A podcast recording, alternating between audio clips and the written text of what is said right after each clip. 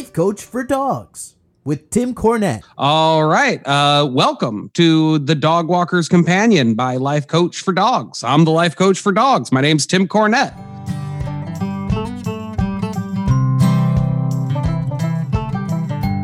This is a podcast for Cleveland dog owners and only Cleveland dog owner, Northeast Ohio. If if you're listening to this and you're in Arizona or something, log off now. We will not tolerate that. Uh, can okay. you uh, can you do me a favor and just uh, say your name and your job title and uh, and your sure. and and your specializations and stuff?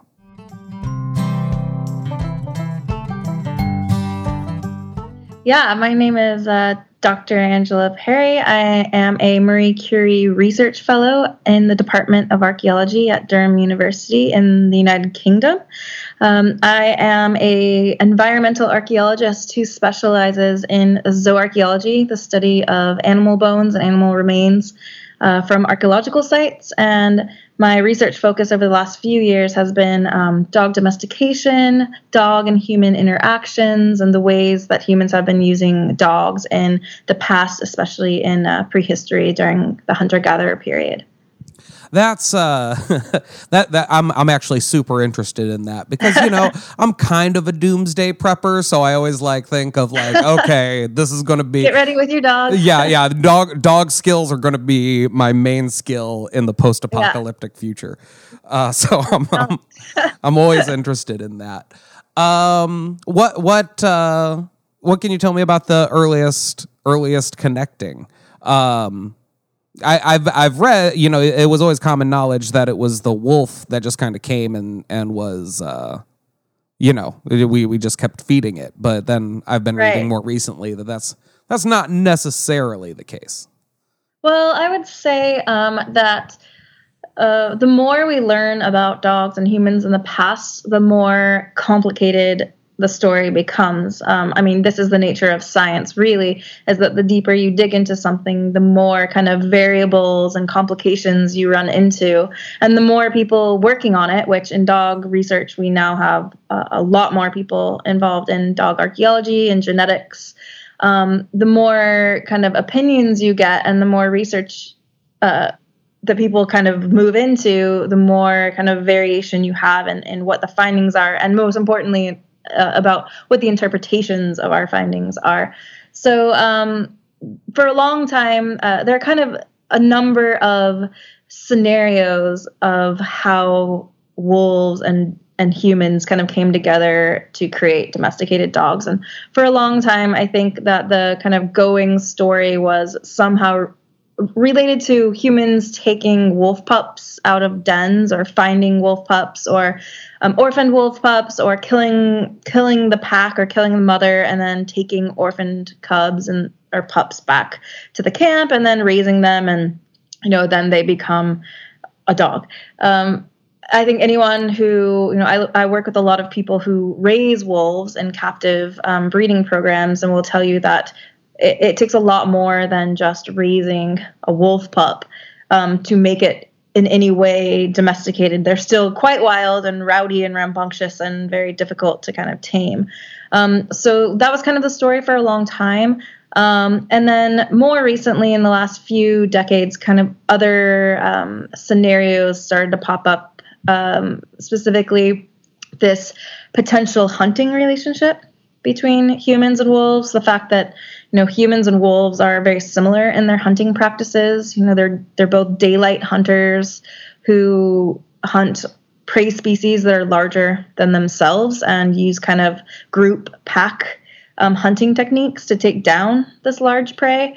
Um, and so there's some kind of notion that perhaps being in the same environment, hunting the same prey species, that at some point instead of being competition there was the idea why don't we kind of like band together? How that happened it's not necessarily clear um, but if that was the way it happened then um, we would have to kind of think about some uh, very interesting kind of canine and human cognition um, uh, steps that would have had to happen to to uh, make that work. So that's something that's still you know um, there on the horizon is something to to look at, especially for canine cognition people. Um, but more recently, I would say in the last few decades, um, an idea put forth by Ray Coppinger um, is this kind of um, trash pile um, idea of how domestication may have happened which is essentially saying that as humans became more and more settled and stayed in one place longer and longer, that wolves naturally became attracted to their their refuse, um, to the trash and bones and things uh, that they were piling up at their settlements, and then um, came closer and closer, and somehow um, a relationship evolved from this proximity um, that turned into uh, kind of domestication scenario. So those are the three kind of main scenarios that that likely led to dog domestication. Yeah, that's uh, that last that makes a lot of sense to me because like dogs love garbage, like they love it, and humans Dogs love garbage. Yeah, and humans love making garbage. uh, that's funny. So you think it like the dog human relationship happened around you know, around the time that we started, like, like you say, settling down, making farms, or is there any evidence that it's like maybe when we were still like more nomadic? Um, we know for sure that um, dog domestication happened during uh, the hunter gatherer period. So it definitely predates agriculture. Um, so the earliest confirmed 100% positive evidence of um, domesticated dog is about 14,000 years ago. So that's well into the hunter gatherer period. We're not getting into agriculture yet um, in that part of Europe um, where that that um, skeleton is found. So we're definitely in the hunter gatherer period. There are some people, one of the kind of most contentious parts of dog domestication research uh, in archaeology is that right now, um, genetics only gets us so far. Dogs and wolves are very, very closely related, obviously, as wolf is the direct ancestor of dog. And um, it's not necessarily clear just from looking at the genetics that you can tell the difference necessarily between a wolf and a dog. Um, and the, the other way we, we look at it is to look at the bones. And of course, the bones of wolves and dogs can also be incredibly similar as well. And so there are some groups who would say that dog domestication happened um, much earlier in prehistory, closer to 30 or 40,000 years ago. So we're somewhere within 40 to 15,000 years ago um, for dog domestication. Like, and on the scale of like, you know, hu- you know, humans. That's that. That's actually a pretty big argument. It seems like I'm I, I'm not you know I'm not that smart, but it seems like you know it seems like that's probably like the source of a lot of good fights. It, it's it certainly um, is a point of debate in dog research. Um, what is a wolf and what is a dog? The real issue um, comes in um, determining what would the first dogs have looked like? I mean, the first dogs probably look like a tamed wolf, right? So how do you determine if the the bones that you're looking at are a dog or if they're a kind of proto dog or if they're just a tame wolf or if they're a fully wild wolf. So this kind of early stages of dog domestication, um, these animals most likely look exactly like a wolf because they are kind of these these tamed wolves. So whether we'll be able to identify the very, very earliest, earliest dogs is kind of questionable. Um, mostly we think about looking at the archaeological context for thinking about that. So do we see an animal that's been buried? Do we see an animal that is, has kind of grave goods with it or is in some kind of cultural context that suggests that it was treated differently when it was alive? Yeah, like what was like when did the first dog get a name? I guess is my is my big question. Yeah i mean that would be really interesting. We definitely have some some early hunter gatherer evidence of dogs that appear to be cared for because they're clearly in um, prepared burial pits just like humans. They have grave goods that are left with them which at that point would be um, you know projectile points or arrowheads buried with them or or deer antlers or kind of the same things you see with human burials during that time period. So it, it appears that there's some kind of care and attention and perhaps that these animals were seen as kind of, you know, individuals, members of the family, just like our dogs are now. So like the same way that like our dogs go like like the same way that like a Christian would send like a dog to doggy heaven, like they had like doggy Valhalla or doggy like pagan goat head or whatever. Yeah, I mean, you could when your dog dies, just get rid of the remains and just throw it in a trash pile. But instead, these people chose to give them very specific burials um, that look a lot like a human burial. So clearly, there's some kind of um, emotional, kind of social relationship with the dogs beyond just you know their use as a tool or some kind of hunting um, assistance. Okay, that's that's really interesting because obviously we got emotionally attached very quickly. Like because I mean, I I look at my attachment to my dog, and I'm like, there's no way. Like this, it, it, comes from like a deeper place. I just know that it does. Like, yeah, yeah. I would say that we definitely seem to have had a close relationship uh, fairly early on. Um, the the first kind of earliest confirmed dog is from a site called Bonn Oberkassel in Germany around 13, 14,000 years ago. And that dog was found in a burial with two humans. Um, and so you can debate whether you know it was a dog that was sacrificed to be buried with the humans, or if it was a dog that that had already been dead and was included with the humans, or what the purpose of that was. But it, from basically the first kind of time that we have dog domestication, there's a very close relationship clearly between dogs and humans. We have, you know, kind of ancient artworks, cave paintings, all kinds of depictions of dogs um, and pottery and, in various forms. So there's clearly something going on where um, where people see the dog um, as more than just an animal. Um, it, it's really interesting that our first, if we think about most of our domesticated animals now, most of the domesticated animals are herbivores, so they're animals that we raise for livestock and we eat. But our very, very first domesticated animal was a carnivore. It's not an animal that that we necessarily eat.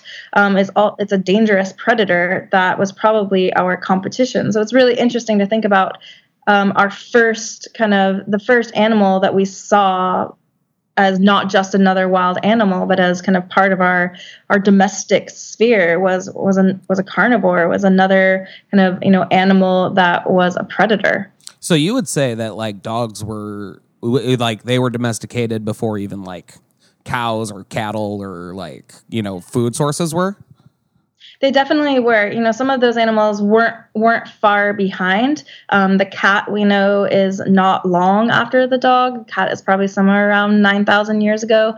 Um, and then you know, once people start settling down. Um, and start practicing agriculture, then you kind of have an explosion of livestock animals. Then you have cow and chicken and goat and sheep and um, a very quick succession of domestication of those animals um, right away. Um, and I think at some point, of course, you figure out very quickly how you can do this. And when you see a kind of wild animal that you would like to control and start breeding yourself, then you think, well, we've already done it with a cow, we've already done it with a sheep or goat. So, hey, a pig can't be that hard either. And so, you know, at, at some point they would have figured out, oh, we know how to do this, we've done it before. Um, but the dog was the first, and and there was no kind of model for how you do it. And aside from the cat, there is no real. I mean, we never again domesticated another animal that was as kind of dangerous and um, as much of a predator as a wolf is. Um, all the rest of our animals are kind of docile animals that we eat. You know, a cat. I think. I think a lot of cat owners and a lot of people who study domestication would argue whether cats are actually domesticated or not. They're quite self-sufficient in most cases and they kind of do as they please and um, they were you know they're kind of in their own world. Um, but yeah never again do we domesticate something like the wolf. That i mean that's that's really fascinating to me because i i uh, you know because i look at like a farm dog like today and see how you know how they're utilized and they're really important tools. I would assume that they were bred for that but you know to to realize they were the first domesticated a- animal like i'm uh, like how important was the dog to our I think that hunting, um, the use of dogs for hunting, I mean, this is one of my kind of areas of, of study, is um, what kind of the uses of hunting dogs and when and were they first used and how. And um, we have a lot of evidence that hunting was kind of one of the very first uses of dogs. People are clearly using hunting dogs very early on, by at least 10,000 years ago. Um, people are clearly using dogs for hunting. Um, but as people's lives changed, as they became settled, as they became farmers and shepherds and um, other groups of people um, who became nomadic, kind of pastoralists in Africa, moving groups of, of animals um, across the landscape. Dogs definitely were bred for certain uses. Um, we know that um, certainly you have dogs that are bred for kind of fighting and war dogs. Um, we know that with the settlement of um, of Europe, especially by the the Spaniards, uh, that they brought dogs were who were incredibly vicious and that they had trained to be dogs that were used for certain purposes, just like we have dogs now that no fault of their own are unfortunately trained to be fighting dogs or um, guard dogs or things like this that you know they select for and increase breeding across this kind of spectrum of a dog that has a kind of natural physical um, uh, traits that they want. So certainly, you know, shepherd dogs. There's a reason shepherd dogs are often quite big, sturdy dogs that have big, thick coats and are designed to stay outside and be kind of um, aggressive towards any potential predators that will be that would be outside. And why we have dogs that have been bred to be really good at being um, kind of vermin killers and to go deep down into holes with their long, kind of skinny bodies and kill um, ferrets or rats or some other kind of um, vermin. So, yeah, like our dachshund listeners know exactly what you're talking about. Right, they're like listening exactly. to this in their car and like they're nodding their head right now. Yeah, I mean, over time, someone figured out, hey, if your dog is long and skinny, or a, a little terrier with a little feisty personality like I have, um, that they they they just naturally want to go after little vermin and kill them. And so, hey, why not just breed these kinds of dogs together? And over time, you know, you get a certain type of dog. You get dogs with um, physical attributes that help them live in the cold or swim better or do various things related to what what it is you want them to do. So humans are responsible for this kind of incredible plasticity of what a dog can do, what it looks like, and their physical characteristics, you know. So we've created dogs that obviously would never be natural in a kind of natural dog breeding environment like pugs or right. a dog. yeah. Dogs with incredibly short faces or things like that, but we bred them that way because we we like the way it looks or it does something that we want it to do. Well, now that you mentioned the pug, um, now uh, can, what can you speak to about like how dogs uh, and and humans interacted culturally, like from culture to culture. Because I know pugs pugs come from an Asian culture. I know you know. Uh, yeah. What uh, what are some of the like more cultural differences in how we how we approach dog dog raising? Yeah, so there's definitely um, some variation uh, across the board. I would say that, especially in prehistory, but even now, environmental um, issues kind of are a, a, lot of what we do involving dogs has to do with what environment we live in and what cultural context we live in. You know, so I do field work in Kazakhstan, and in Kazakhstan, um, you know, people are raising um, sheep or have horse herds, and they're moving them. They're pastoralists, and they're moving them across this kind of flat steppe landscape.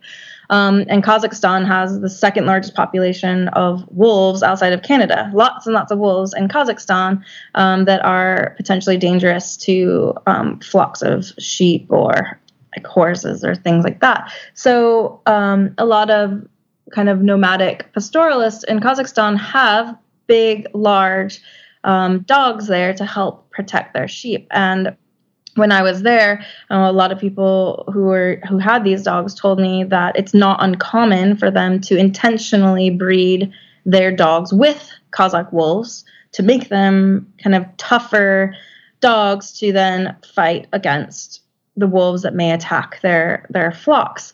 And so um, that's very different than the average person, you know, who lives in the U.S and is trying to keep their dog from being attacked by coyotes or wolves or some other kind of animals. So um, I think that really our culture and the environment that we live in really determine how we interact with dogs. You know, there's there are cultures now and there always have been in the past where dogs aren't seen as a kind of social domestic animal and they are a food item.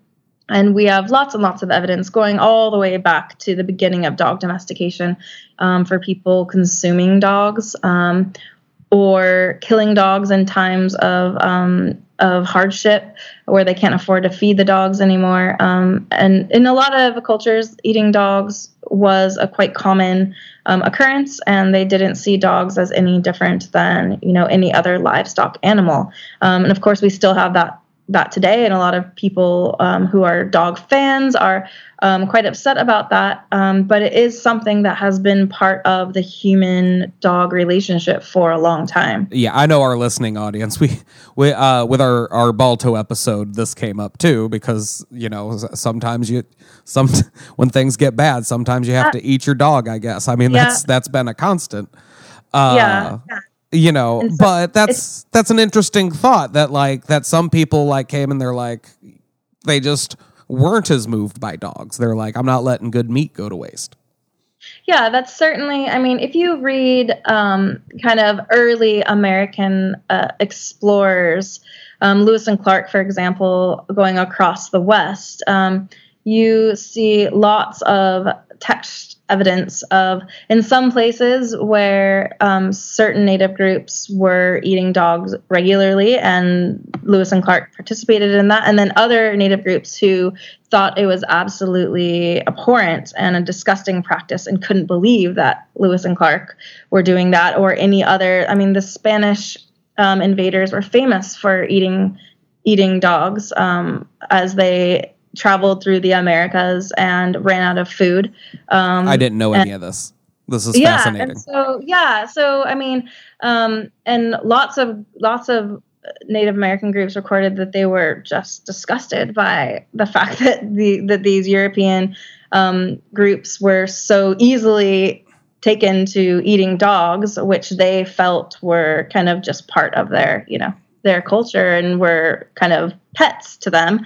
Um, and then you know vice versa. You have some explorers who said you know i would never eat a dog. I, I but these groups uh, invited us to participate in in a dog feast or something like that. So you know it's really really really cultural and it can it can vary just within a very small space of time or space um, geographically as well really it really depends. And um, i think that groups that find some use for dogs that have either a, a, very close emotional attachment to dogs or use them for hunting or you know you probably heard it in the previous episode that um, the arctic is a very interesting place for dog um, human associations because, of course, they're highly dependent on dogs in some regions for sled travel. Um, but the moment things become difficult, you may have to kill your dogs um, because you can't afford to feed them any longer. Or you may have to eat your dogs. So, you know, it's a really environmentally, culturally based um, association on how people are interacting with dogs. I'm a big fan. I'm I have lots of dogs myself, so I certainly understand the outrage um, associated with you know modern groups of people who are raising dogs for meat and the conditions in which those dogs are raised. Um, but it is very much a Western based attitude that you don't eat dogs, that dogs are pets, that dogs are part of our household. Um, and and it's certainly not related to the past at all because dogs are certainly eaten across the world in, in prehistory. Um, so it's a fairly new kind of thing to have such a, a strong aversion um, to not consuming not consuming dogs. So yeah, it's it's just really interesting. It's really based on what our kind of cultural interactions with with dogs are. That's fine because we don't, you know, like I say, we don't breed dogs to like herd anymore because we don't need that. We breed dogs to love us because that's what we need. We're lonely, so the idea of like eating a piece of my heart, you're like, you're get away from him, you monster. Like that's yeah, I, but there's there there are certainly um there are certainly people who are still using dogs as working dogs, people on farms, shepherds, things like that, who interestingly have a really different relationship um, with their dogs and often see their dogs um, more as a kind of a tool, like a, a technology that they use to help them in whatever it is that they do, whether it's farming or keeping their sheep safe or um, you know, helping them transport things. So it's really interesting the people who do still use dogs and um, kind of working conditions, how their relationship with a dog is often very different than, you know, my relationship with my dogs, which is um, my dogs are complete outside of the emotional um, connection I have with my dogs. They they don't really do anything, do they? They like I really spend all my time and money and energy pleasing some very very pampered Westies. And what do they do for me? I don't know. I mean, they, they cost a lot of money, they have a lot of attitude, but they're emotionally, you know, necessary. I must have, you know, my Westies. And so it's a very different relationship than people who are using dogs as kind of working tools.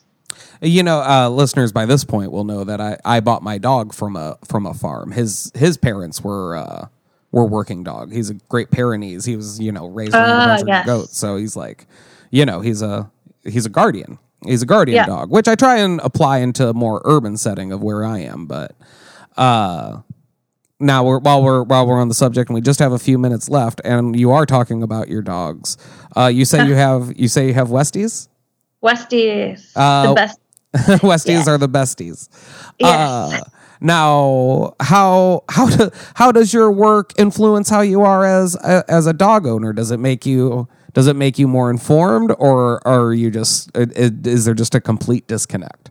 You know what? I am just like every dog owner who is closely attached to a certain breed, certain type of dog. I desperately want something very special and unique to be related to my Westies. Um, you know, every time new research comes out, I always want there to be, you know, something amazing revealed about Westies. Um, I'm, you know, con- I of course think that the Westies Westies are the best breed, and that everyone should have a Westie. Now, tell um, me about a Westie. I don't, I don't see a lot of those in my work.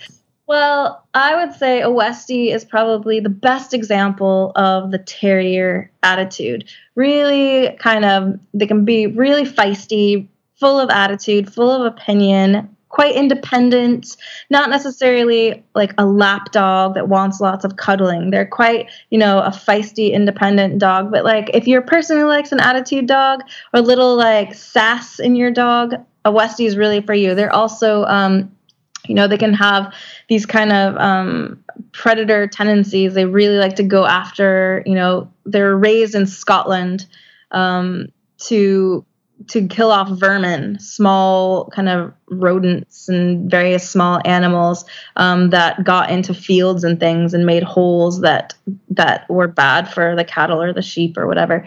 And so, you know, they got a little feisty attitude. But you know, like everyone, I want there to be something really special about the breed that I love. And you know, I sometimes look at my Westies and think like, "Oh, I can see the wolf in you. You're just like a little wolf." so you know, I I I know that my dog is a product of a lot, a lot, a lot of very intentional breeding. Um, but I think everyone, even you know, a person who owns the smallest Chihuahua, sees this kind of wolf spirit in their dog, and really kind of. Um, I mean, maybe for a Chihuahua owner, it's quite difficult to think about their Chihuahua coming from a kind of wolf ancestor. But um, yeah, I think that everyone who owns a dog um, at some point has gets the feeling i mean essentially we're doing something that is incredibly strange. We share our lives and often give tons of time and money and energy to this creature which is essentially a predator a, a carnivore that we've domesticated living you know in our living rooms which is pretty amazing. It really is and i think that a lot because I personally I'm a vegetarian and my dog obviously is not. So right. it's at this point I'm making sacrifices for my dog. I, I won't even call it a sacrifice, but I, I'm doing things for my dog that I would not do myself. And it's it's interesting to me to think that people at the earliest stages of human civilization like when you know we still had hair on our knuckles and stuff, or more hair on their knuckles. In in my case, uh, you know, we were like, we need this, we need this dog, or we need this wolf, or we need this alternate in between dog X creature. Yeah, I mean, I will say for listeners who are thinking, a wolf is not a carnivore. It's true. A wolf is an omnivore. And I know many people now who are vegans, vegetarians, who um, insist on feeding their dog a kind of vegan or vegetarian diet because they're omnivores. And I, and and I think it can be done. And I know people who do it well. Um, but uh, yeah, so if you're a vegetarian and you want to make your Pyrenees a vegetarian, it is possible. It is possible. It's not ideal. It's not ideal, but it is but it is possible. You know, um, wow. I've, I, you know, I've, I've never actually heard anybody come out in favor of it. So I might, you know, I might just keep calling you uh, for, new. Well, I suggest actually that you have a conversation with my friend Isla Fishburn, who is um, also here in the UK and is a specialist in um, natural feeding and dog. I mean, she knows all things related to like dog health and raising a dog based on like a wolf based kind of living environment and diet and things like that. And she's amazing when it comes to like understanding dogs as just a kind of domesticated product of of wolves. Um, so she's she's really great, and she would tell you never to make your dog a vegan or a vegetarian. um, but she's got a lot of great information. So oh, you I, from me afterwards. I, I, sure will. That would be uh, that would be super great. Uh, yeah. I uh, I'll go ahead and let you go. Uh, okay. Is there a thank you so much for uh, yeah, no for uh, agreeing to do this, and I'll uh, follow up with uh, with an email to get the to get the emails and um, the email of uh, of the one nutrition doctor because that sounds amazing. Yeah. Um, yeah, and I'll make sure um, you know just to make sure that the bio stuff is right too. I want to make sure that like you're uh, credited correctly. This yeah. this has been really wonderful. I think our audience yeah, is going to get a big uh, kick out of it. And uh, yeah, thank you so much.